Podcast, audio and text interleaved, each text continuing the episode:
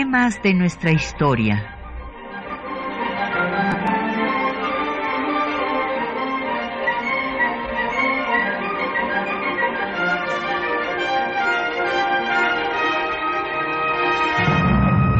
Un espacio que difunde el conocimiento del pasado para comprender nuestro presente. Programa a cargo de la maestra Patricia Galeana.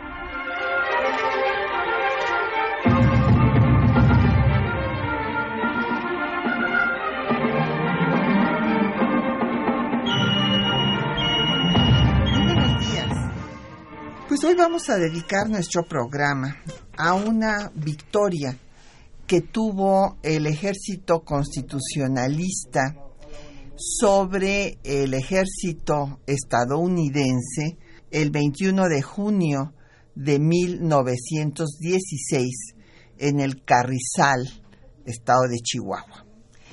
Y vamos a tener eh, pues el gusto de que nos acompañe en cabina el maestro Edgar Rojano. Bienvenido, Edgar, qué bueno que esté aquí con nosotros. Doctora, le agradezco la invitación. Buenos días. Y este eh, tema, pues es un tema interesante, poco conocido. O sea, allá en Chihuahua, pues están de fiesta y bueno, hubo inclusive una moción para que ese día 21 se declarara eh, pues día de fiesta nacional y eh, pues es eh, un orgullo justo el que hayan tenido esta iniciativa que esperamos que bueno pues que prospere en la, en la Cámara de Diputados. Sí, así es, doctor. Es un evento, como bien dice, muy poco conocido Generalmente en el conflicto sobre este periodo de la Revolución, 1916, nos remitimos al ataque de Villa Columbus, pero precisamente el ataque del Carrizal es, un, eh, es una consecuencia del mismo y también, como anota puntualmente, el triunfo de las tropas constitucionalistas sobre la expedición punitiva. Así es, y este, de este siempre, en realidad nunca, nunca nos acordamos, ¿verdad? Así Como usted dice, se recuerda el ataque a Columbus, pero no se recuerda esta victoria del ejército mexicano que detuvo el avance del ejército estadounidense que pretendía llegar a Villa Humada, para donde estaban ya los ferrocarriles. Así es. Y vamos a tener, pues, para nuestros radioescuchas, eh, publicaciones para profundizar en el tema. Tenemos, eh, pues, uno de los volúmenes eh, publicados por el INERM, por el Instituto Nacional de Estudios Históricos de las Revoluciones de México, sobre los artículos que hizo José C. este historiador sinaloense, en la prensa en la opinión, y donde recoge los testimonios de revolucionarios exiliados en Estados Unidos. Y hay unos testimonios muy interesantes en el volumen que les vamos a dar, que es el eh, tomo 2, parte 3, bueno, así salió en esta edición, en realidad son ocho volúmenes de estos textos de testimonios recogidos por el historiador José C y hay una parte dedicada al villismo. Entonces está pues eh, todo lo que eh, refiere a Austraberta Rentería, eh, también está un confidente y amigo de Villa, Alfonso Gómez Moretín, y un epistolario de Felipe Ángeles, donde también pues nos da cuenta de la exposición y los, las acciones de Villa. Y por otra parte, les estamos dando eh, la, bueno, tenemos tres ejemplares de, de José C. y tenemos también tres ejemplares de las jornadas de historia de Occidente que coordina don Luis Prieto, a quien le mandamos saludos porque eh, por lo general nos hace favor de escucharnos.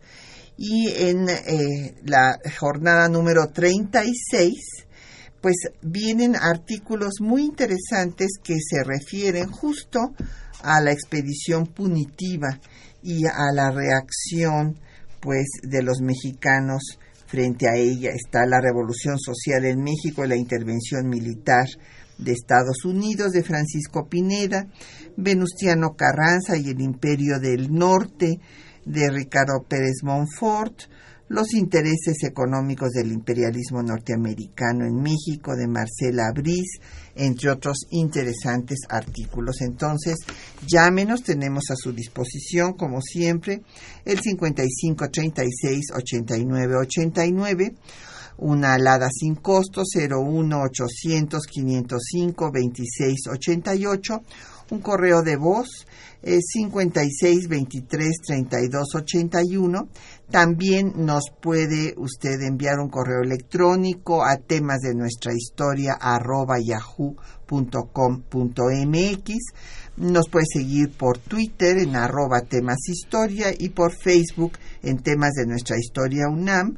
Y el programa queda en línea durante una semana en el www.radiounam.unam.mx. Y luego pasa a mi página www.patriciagaleana.net.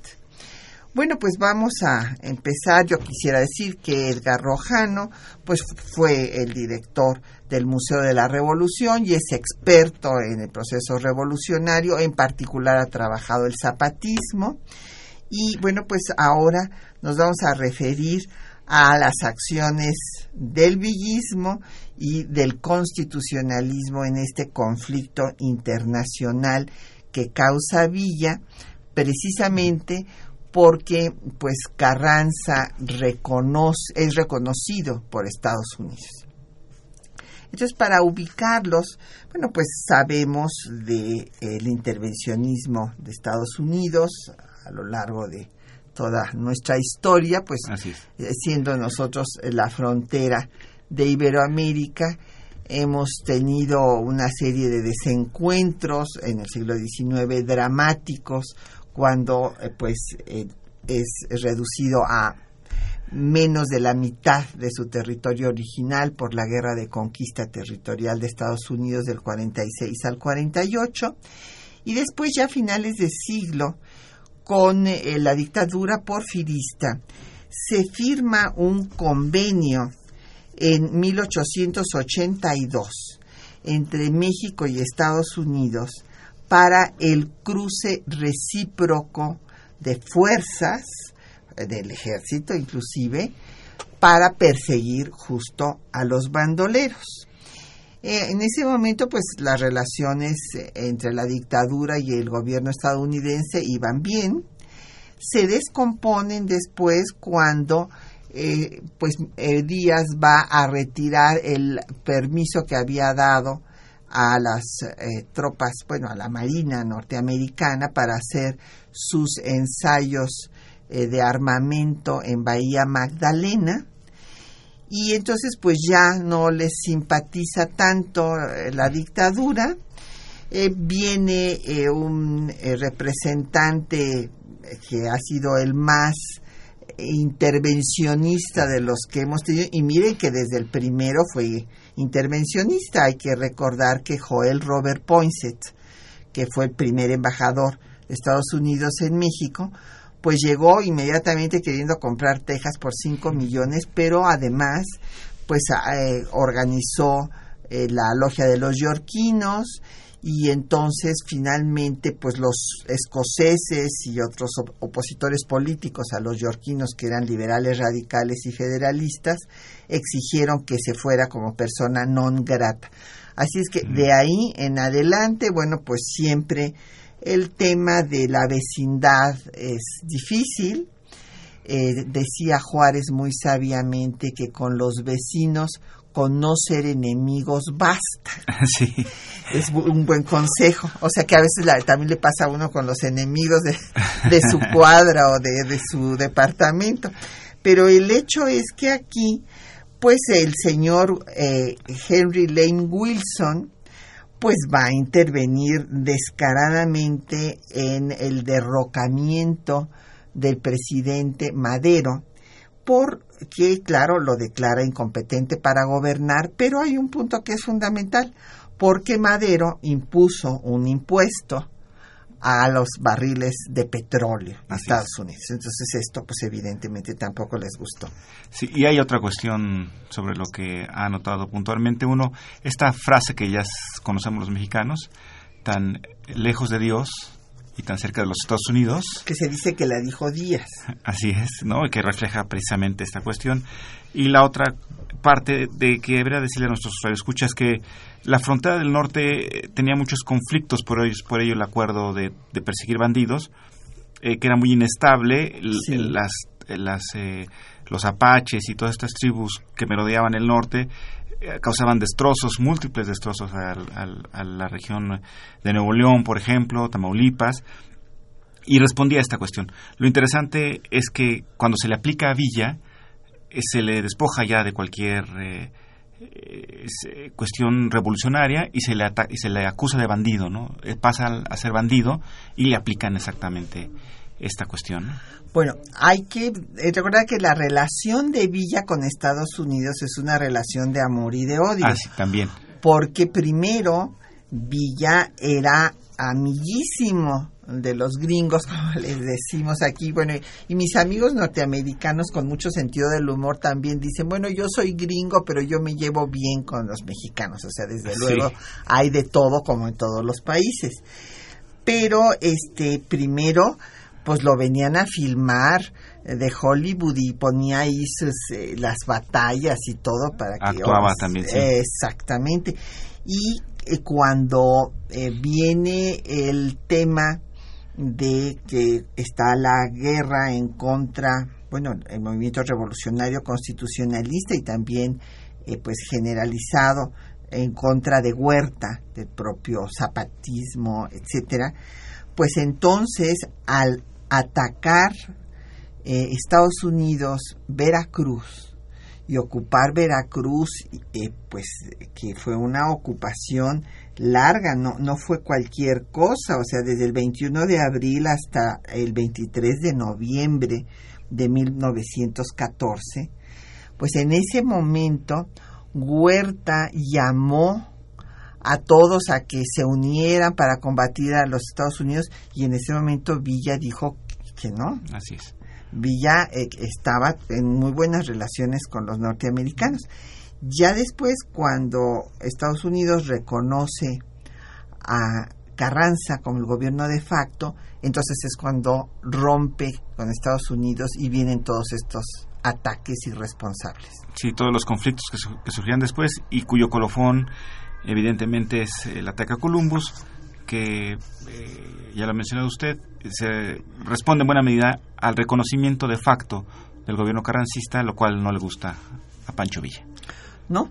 Y este y además eh, eh, bueno, este reconocimiento que fue muy difícil, hay que recordar que pues la revolución además de la lucha armada pues tenía que ver la cuestión diplomática y entonces pues era muy importante para Carranza el tener el reconocimiento de Estados Unidos.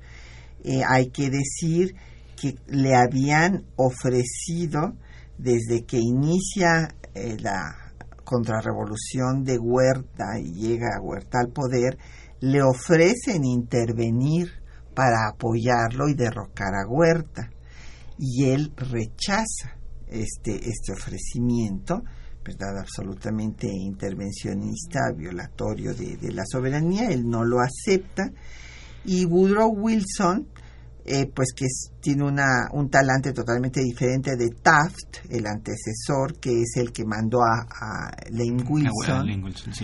Woodrow Wilson nunca reconoce a Huerta, pero sí quiere intervenir.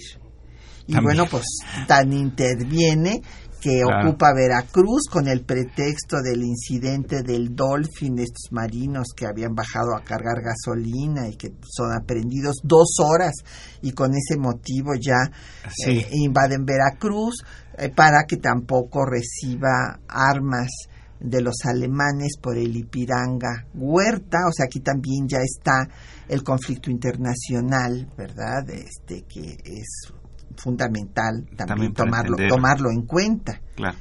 Y en ese escenario, pues sí, este, Estados Unidos cuida sus intereses y en el caso de la relación de Carranza es muy difícil porque Carranza quiere que lo reconozcan, sí, que...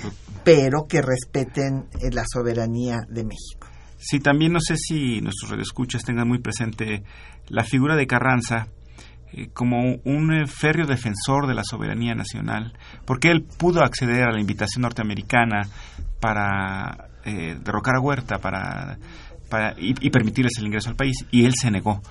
Es un, lo que dicen los testimonios, ¿no? Que es un personaje eh, eh, que no se deja convencer, que es muy necio, pues, ¿no? Entre comillas. Y, que, y que no cede. Y que ese es todo el proceso que seguirá desde este momento, desde el 14 hasta el 17, en el que la punitiva sale del país, prácticamente sin que el país salga lesionado.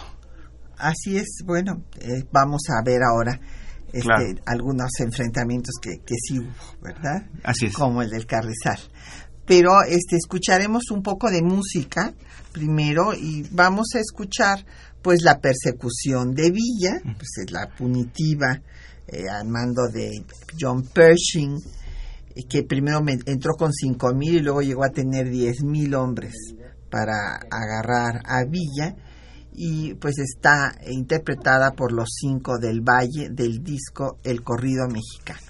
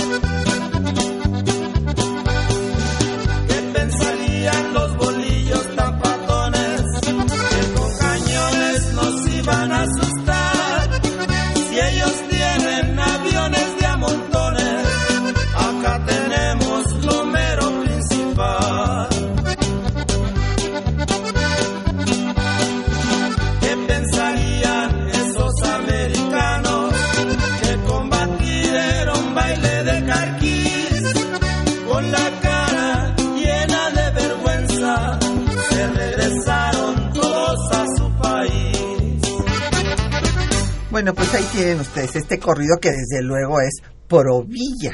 Sí. O sea, y dice varias inexactitudes. Como por ejemplo, eh, pues lo que eh, le echó en cara Villa en ese momento a Carranza, porque hay que con- encontrar, eh, pues tomar en cuenta que son enemigos, o sea, están en una guerra a muerte, eh, unos contra los otros. Y entonces, pues Villa acusa a Carranza de vendepatrias y que ahí en el corrido repiten esta actitud de de decir que Carranza les dio permiso Dejó pasar a- a americanos, los dice corrido. Exactamente, y no es así. No es así. Hubo toda una negociación diplomática porque, y es muy interesante seguirla día a día, el, el 9 de marzo de 1916 es cuando, ah no, pero antes, vamos a em- em- empezar un poquito antes. En enero tiene lugar el ataque a los eh, eh, norteamericanos que viajaban en el ferrocarril que agarran los villistas en Santa Isabel, donde fusilan a 17 ingenieros. Aquí cabe decir que José C. Valadez, pues dice que Villa no dio la orden, que Villa no sabía de esta ejecución, en fin, no sé, este, no es que Valadez le caiga bien Villa tampoco, o sea, en otros momentos es muy eh, pues imparcial, eh, diciendo las cosas eh, pues positivas que tuvo como guerrero y las cosas negativas como un irresponsable cuando ataca a Columbus. Pero bueno, esto es lo que Valadez dice, que Villa no dio la orden de esa ejecución. No sé, este, a ver, otros de los Sí, el... biólogos, digamos, qué es lo que dicen, que sí era orden de Villa matar a los americanos. Sí, aunque la han querido ver en términos de esta actitud de Villa de causar necesariamente un conflicto entre el gobierno americano y Carranza. Claro, eso era fundamental. Porque después está lo de Benton, ¿no? El, el ciudadano eh, británico británico, al que, que- que- mata. también, entonces eh, eh, pareciera estar en una dinámica, en efecto, de, de intentar enfrentar. para que haya un conflicto y, y que acaben con Carranza. Así es, ¿no? Así habría que verlo. Y bueno, el 9 de marzo ataca Columbus y este pues saquea la población, eh, se llevan dinero, armas, etcétera. Aquí hay un tema que es, en fin, este, no, a ver los biólogos que dicen al respecto, porque hay quien afirma que iba a buscar a Ravel un señor que le había vendido armas en malas condiciones y a vengarse de él. Yo creo que es la forma en la que los biólogos justifican la acción irresponsable de Villa. Sí, eh, acaba de estar con nosotros en el INERM eh, Paganos Taibo y él dice que Villa al final a nadie le había comentado que pensaban atacar a los norteamericanos pero no sabían en dónde. Y entonces de repente suena también como un pretexto, ¿no? Buscar a aquel que les vendió eh, armamento y que no se los entregó y que iban en busca de él. Eh, pero son varios factores que se juntan, entre ellos lo que mencionaba usted hace un momento, crear enemistad con el gobierno norteamericano. Claro, pero hay- y, a- y además aquí también hay que destacar que eh, Villa, pues sí, en esta acción, pues no le importaba los mexicanos que murieran y todo, o sea, con tal de sacar adelante su problema personal.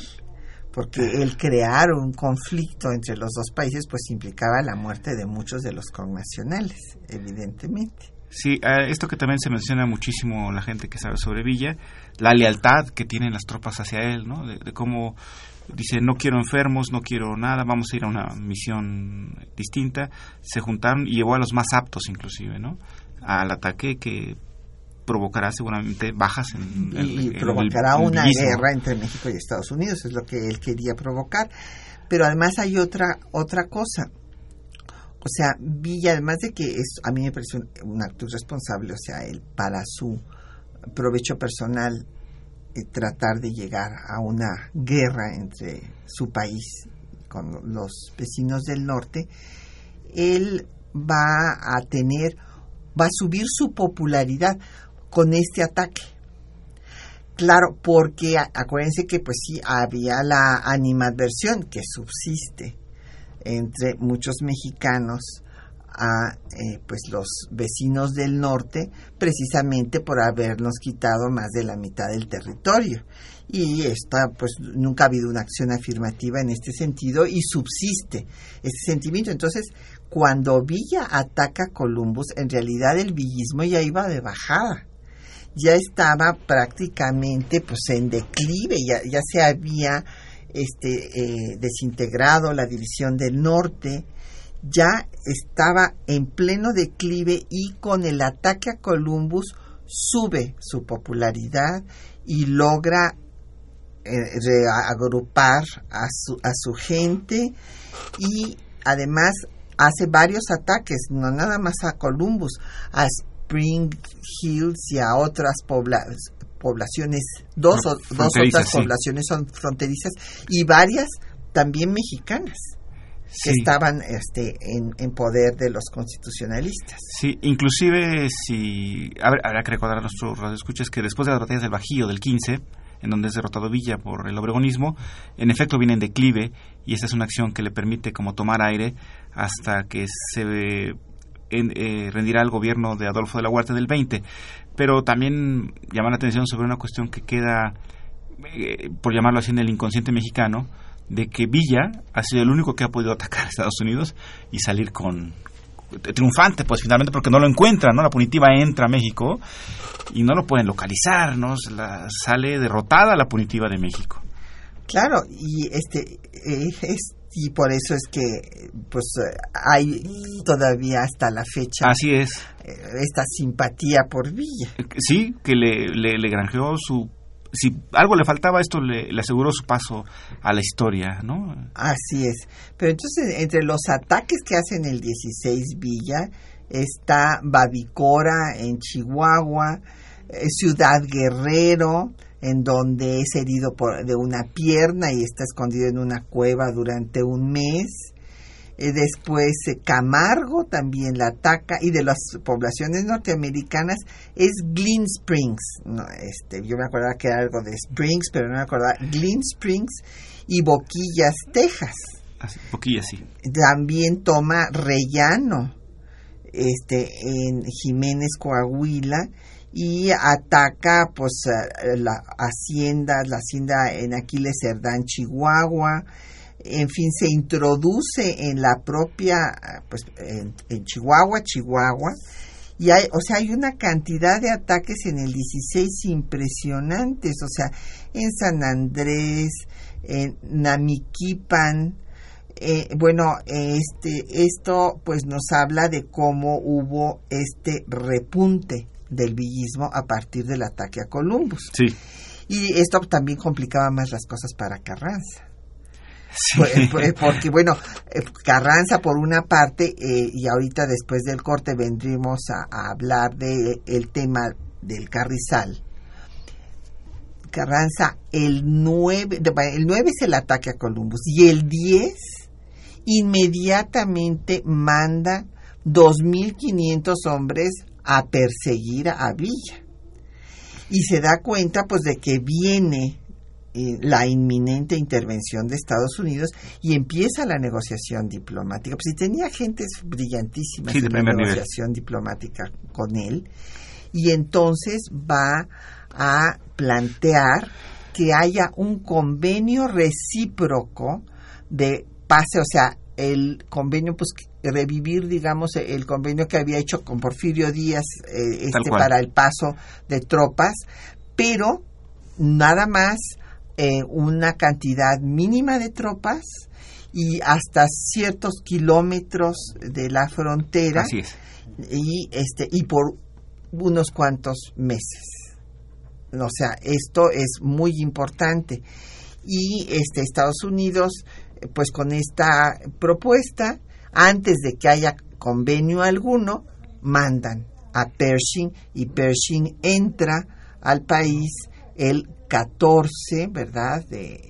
El 14 o el 15 de el 15, el 15 de marzo entra Pershing, o sea, el 10 es cuando hace esta propuesta Carranza, la reciben y entra el 15, pero sin contestar, o sea, dando por hecho que ya está y que no no va a pasar nada, y se queda aquí nada menos que hasta el 5 de febrero de 1917. Y ahora vamos a escuchar los textos que les hemos preparado, en donde está la descripción de qué, hace José C. Valadez en su historia general de la Revolución Mexicana, que a decir de Javier García Diego es la única historia general que se ha escrito de la Revolución, que trata de abarcar todos los aspectos. Bueno, por eso está en 10 volúmenes. Sí, enorme. Y eh, también el relato de Genovevo Rivas, que es el que pues realmente dirige a las tropas muerto Uresti y Gómez, a las tropas que derrotan a la gente de Pershing en el Carrizal.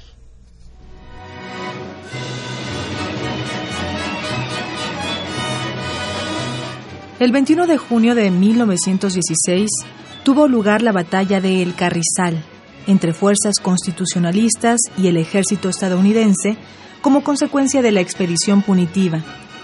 Don José C. Valadez relata este incidente en su Historia de la Revolución Mexicana.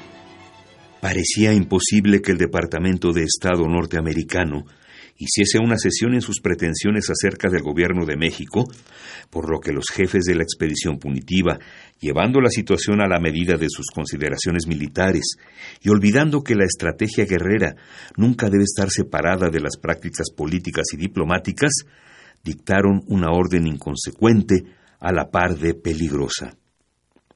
Al efecto, mandó la comandancia de la expedición que una columna avanzara hacia la zona del estado de Chihuahua ocupada por fuerzas del ejército constitucionalista, creyendo que de esta suerte Carranza se vería constreñido a firmar un convenio para el retiro de la punitiva, lo cual equivalía al reconocimiento del derecho de invasión.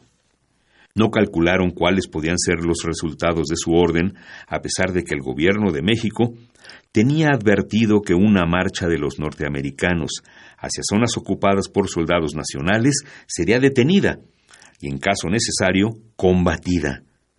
Y así como lo había anunciado el gobierno de México, sucedió, pues habiendo llegado la columna de invasores a las cercanías de Carrizal, los soldados mexicanos le salieron al encuentro, atacándola el 21 de junio de 1916 con tanto valor y denuedo que derrotaron al enemigo extranjero, haciéndole retroceder en desorden.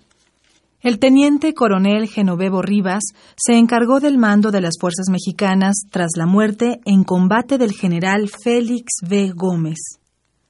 En su parte de guerra señaló lo siguiente. Tengo el honor de poner en el superior conocimiento de usted que el día 21 del corriente, a las 7 de la mañana, presentóse una fuerza americana compuesta de 80 a 100 hombres aproximadamente, y por orden del general Félix B. Gómez, salí a conferenciar con el jefe de dicha fuerza para que me informara cuál era el objeto de su presencia, y dijo que venía en busca de una gavilla de bandoleros. Habiéndole contestado que ninguna gavilla asolaba esta comarca por estar toda perfectamente vigilada por fuerzas constitucionalistas, dijo él entonces que iba a Villa Humada con el fin de buscar un desertor. A lo que contesté que teníamos órdenes de no permitir el avance de fuerzas americanas en otra dirección que no fuera al norte. Pero contestó que nada le importaba, que él tenía órdenes de llegar a Villa Humada y que lo haría sobre las balas. Mi general le dijo que él sentía mucho que fuera a registrarse un conflicto entre ambas fuerzas, y le hizo la proposición de esperar para telegrafiar a la Comandancia Militar de Ciudad Juárez para que resolviera si podía permitirse el paso de las fuerzas a su mando, a lo que contestó el altanero jefe americano que no quería perder más tiempo y que pasaría por sobre nosotros, habiéndole contestado mi general que si creía poder pasar, que lo hiciera. Al ser ellos quienes rompieron el fuego, se entabló el combate reñido e intenso que se extendió durante dos horas, en que la primera línea de batalla sostuvo al enemigo con valor. Habiendo sido muerto mi general Gómez en las primeras descargas, asumí el mando general de las fuerzas, haciendo huir al enemigo en dispersión, abandonando muertos, caballos y armas, haciendo 22 prisioneros y 12 muertos. Por nuestra parte, tuvimos que lamentar 30 bajas y 41 heridos. La derrota estadounidense en el Carrizal dio una nueva oportunidad al gobierno constitucionalista para negociar el retiro de las tropas del territorio nacional, acto que se logra el 5 de febrero de 1917, después de 11 meses de ocupación. Bueno, pues ahí tienen ustedes la descripción de realmente el que encabezó eh, pues la derrota del ejército norteamericano en el Carrizal, porque eh, Félix Uresti, pues al dar la orden del fuego, inmediatamente recibió un balazo en la cabeza y pues hasta ahí llegó.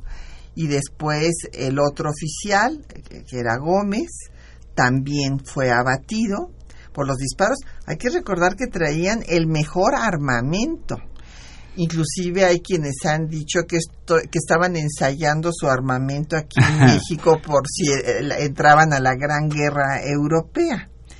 Y que el ejército mexicano que resistía este avance hacia el sur de, de Chihuahua, ahí en el Carrizal, pues tenía una sola ametralladora y pues poco, poco, Y se atascó en el combate.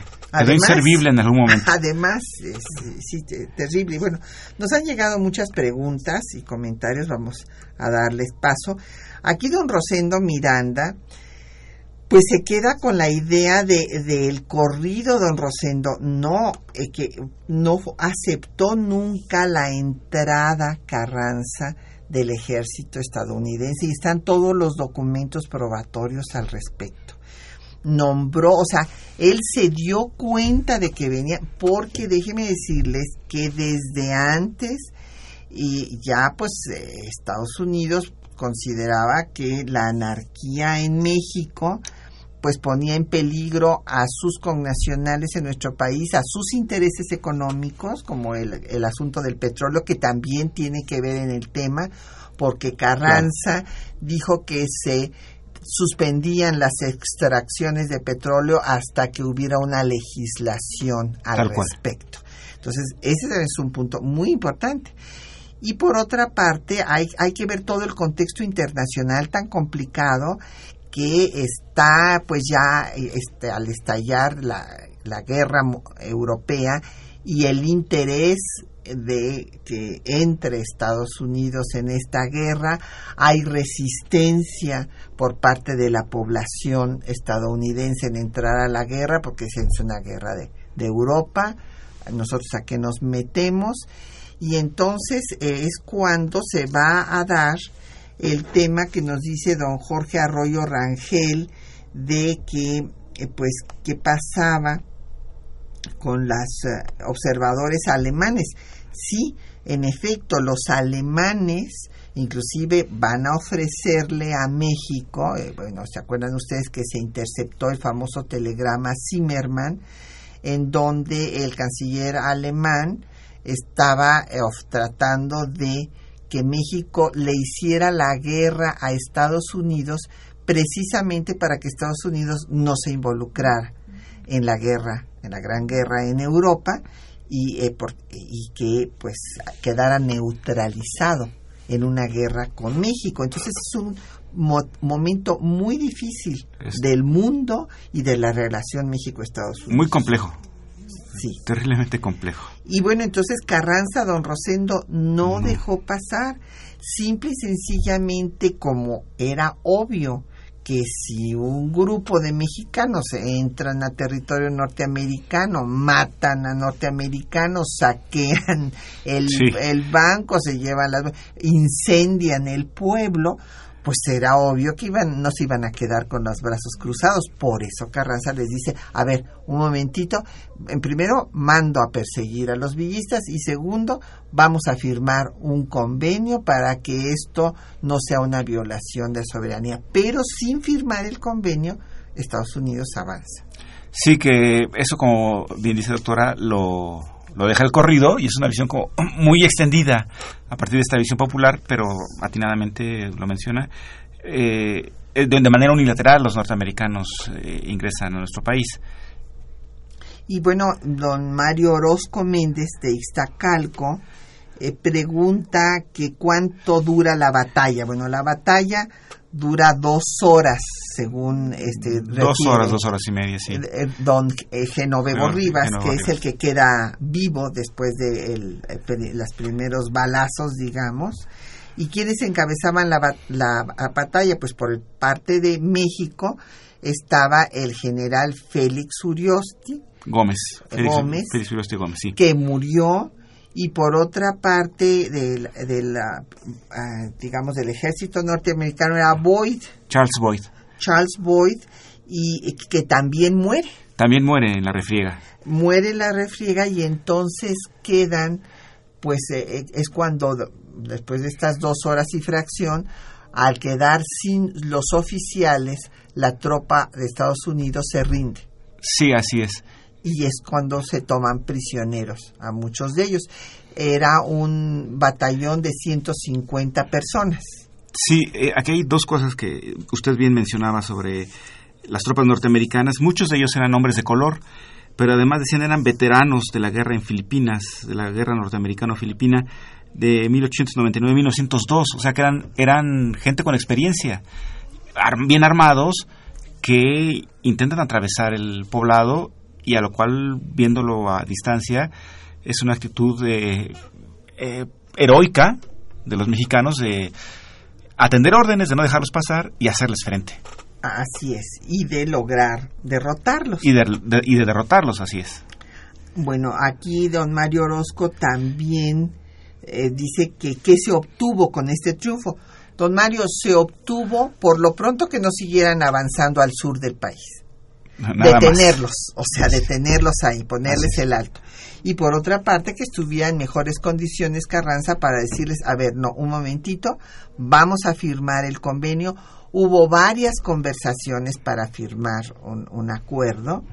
Eh, unas fueron protagonizadas por Álvaro Obregón, que era el secretario de guerra, con Scott y otro general norteamericano en Ciudad Juárez pero estos acuerdos fueron rechazados por Carranza porque decían que iban a salir paulatinamente y no ponían fecha de cuándo salían del país.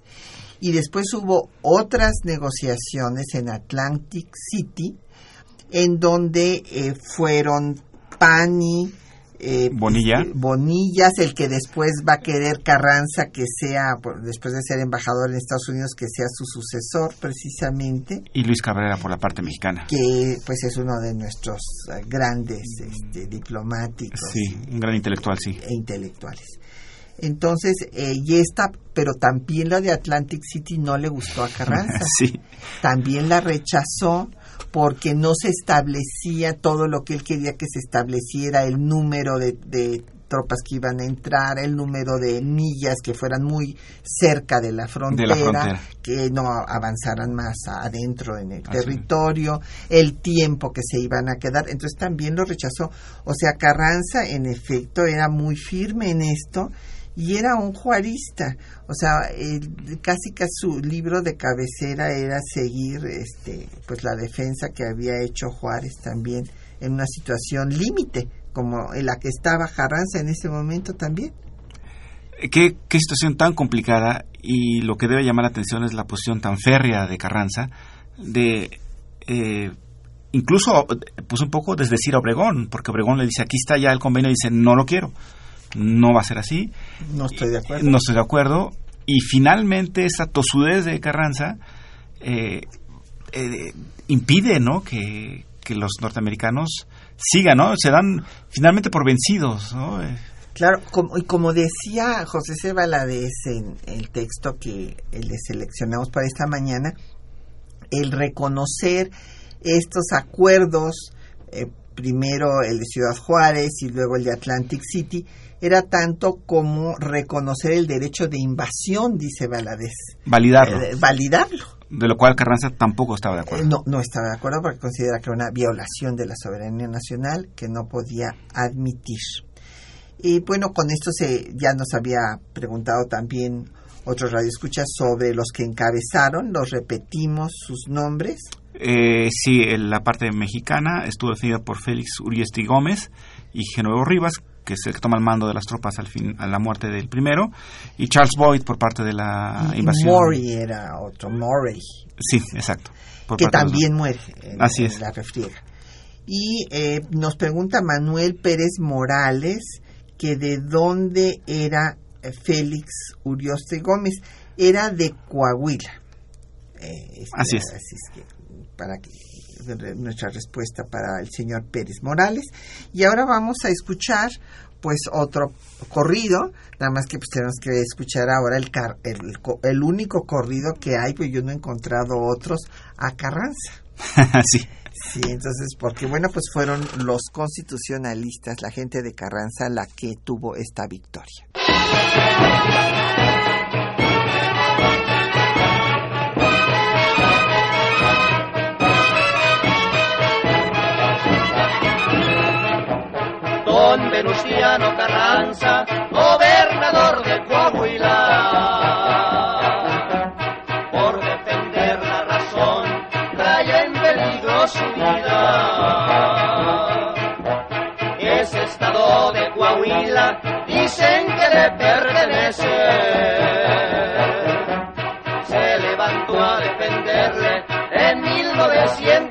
say.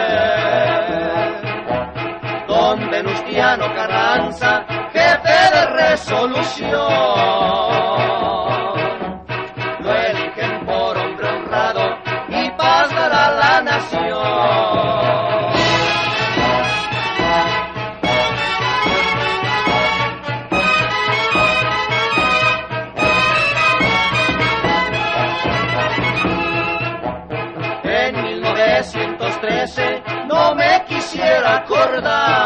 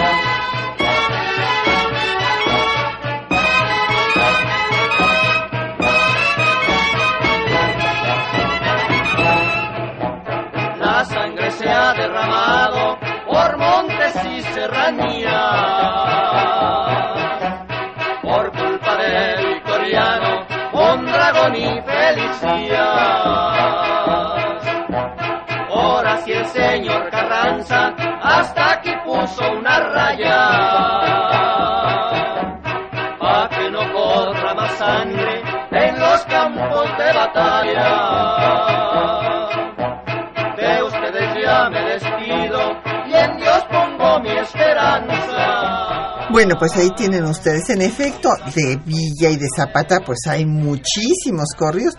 Y es por lo que comenta doña Leticia Memes Nava de Cuautitlán Izcalli, dice que es por la lucha de clases que Villa tiene más simpatías y Zapata desde luego que Carranza. Pues sí, claro, o sea, eh, Villa es el líder simpático, el norteño, eh, terriblemente mujeriego y este eh, irresponsable también, bandolero y pues es más popular su imagen que la de Carranza, que Carranza es el hombre de Estado. Tal cual. Eh, don Javier Gue- Guerra de la Benito Juárez que si fue, dice que si el carrizal fue real o fue solo una escaramuza. No, don Javier, digo, cuando hay todos los muertos que hubo, digo, pues, si a usted le parece una escaramuza, no comparto su punto de vista, o sea, fue una batalla. O sea, este se les dijo, porque además, déjenme decirles, y esto, bueno, lo escucharon ustedes en el parte de Rivas, hubo parlamento antes de que, para que no hubiera el enfrentamiento que obviamente iba a costar vidas. Entonces primero le dijeron, a ver, mira, no pasen, no pasen porque nosotros tenemos órdenes de detenerlos. Y este primero les dijeron es que vamos por unos bandoleros y entonces ellos les dijeron aquí no hay bandoleros porque nosotros tenemos esta área totalmente controlada. Entonces eh, dieron otro argumento, ah bueno es que vamos por un desertor negro que está en Villa Humada pero nosotros tenemos órdenes de que no pasen y no los vamos a dejar pasar. Ah, bueno, pues entonces nosotros pasamos, pero hay otro tema que es interesante, porque todavía eh, Ureste y, les dice, vamos, espérenme un momento, vamos a telegrafiar a Ciudad Juárez para ver si les podemos dar permiso de que pasen a Villa Humada por el supuesto desertor que andan buscando. Y este ahí los norteamericanos, como refiere Rivas, en forma altanera, les dicen, no, no, no voy a perder tiempo y yo voy a pasar y se acabó.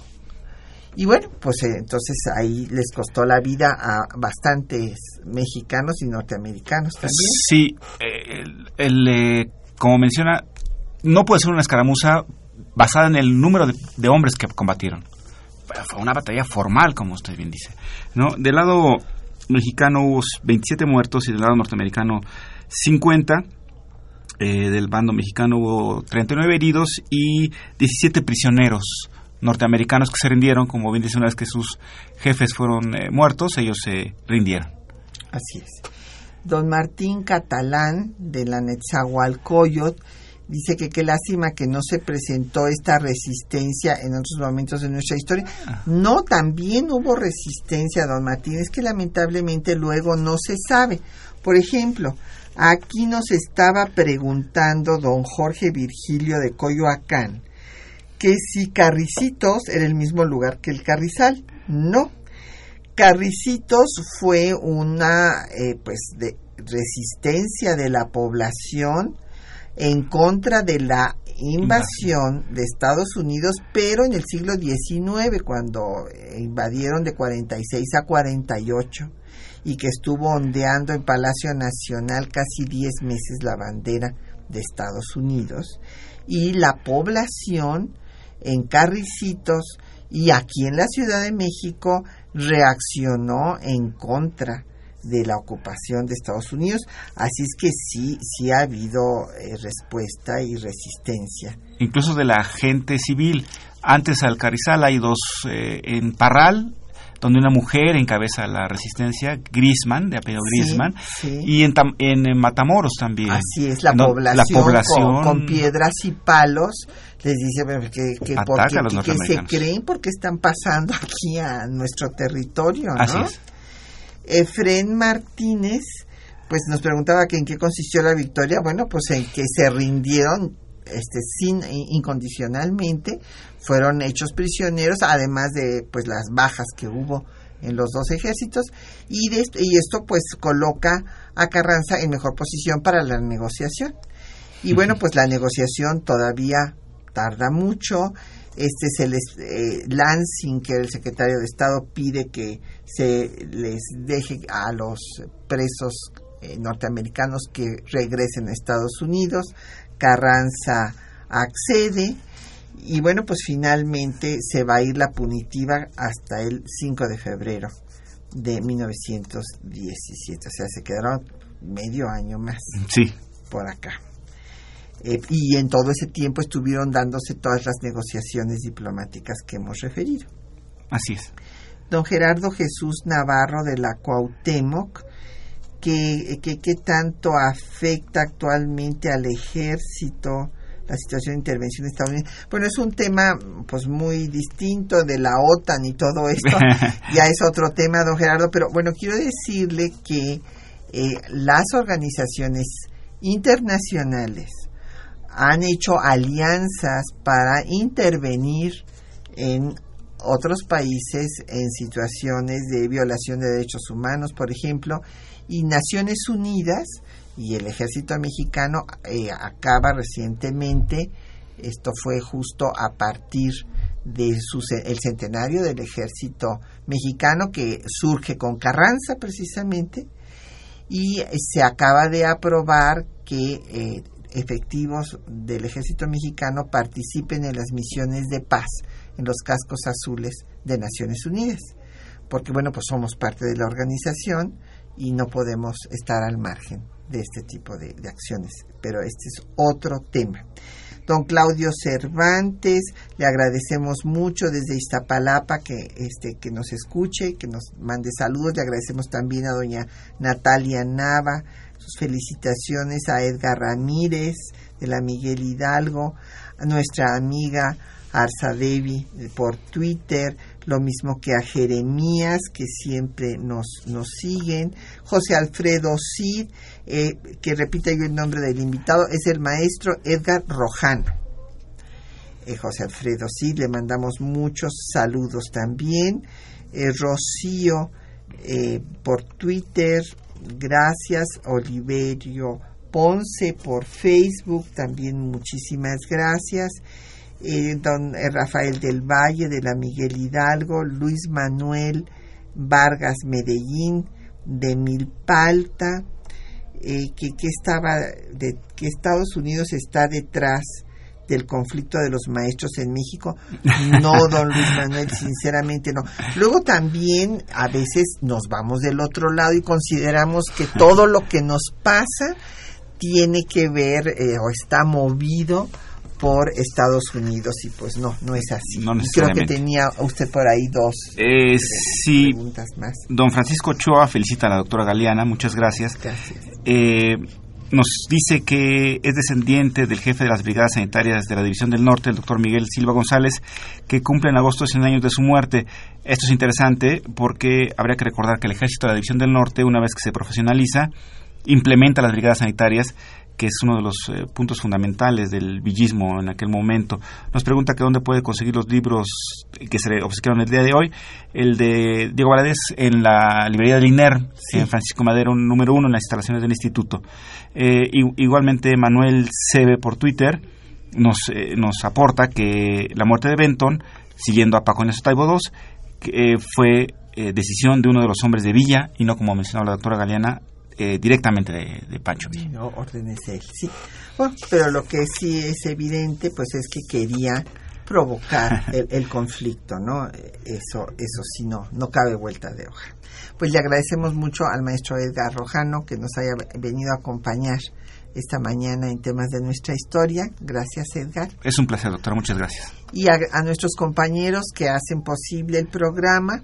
Eh, Juan Stack y María Sandoval en la lectura de los textos.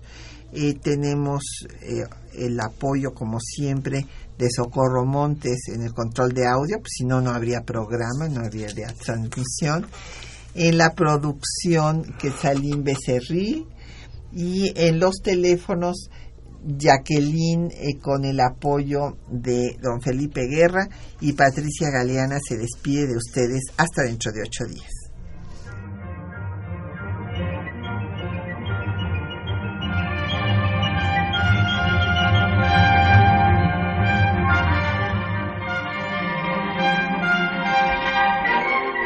Temas de nuestra historia.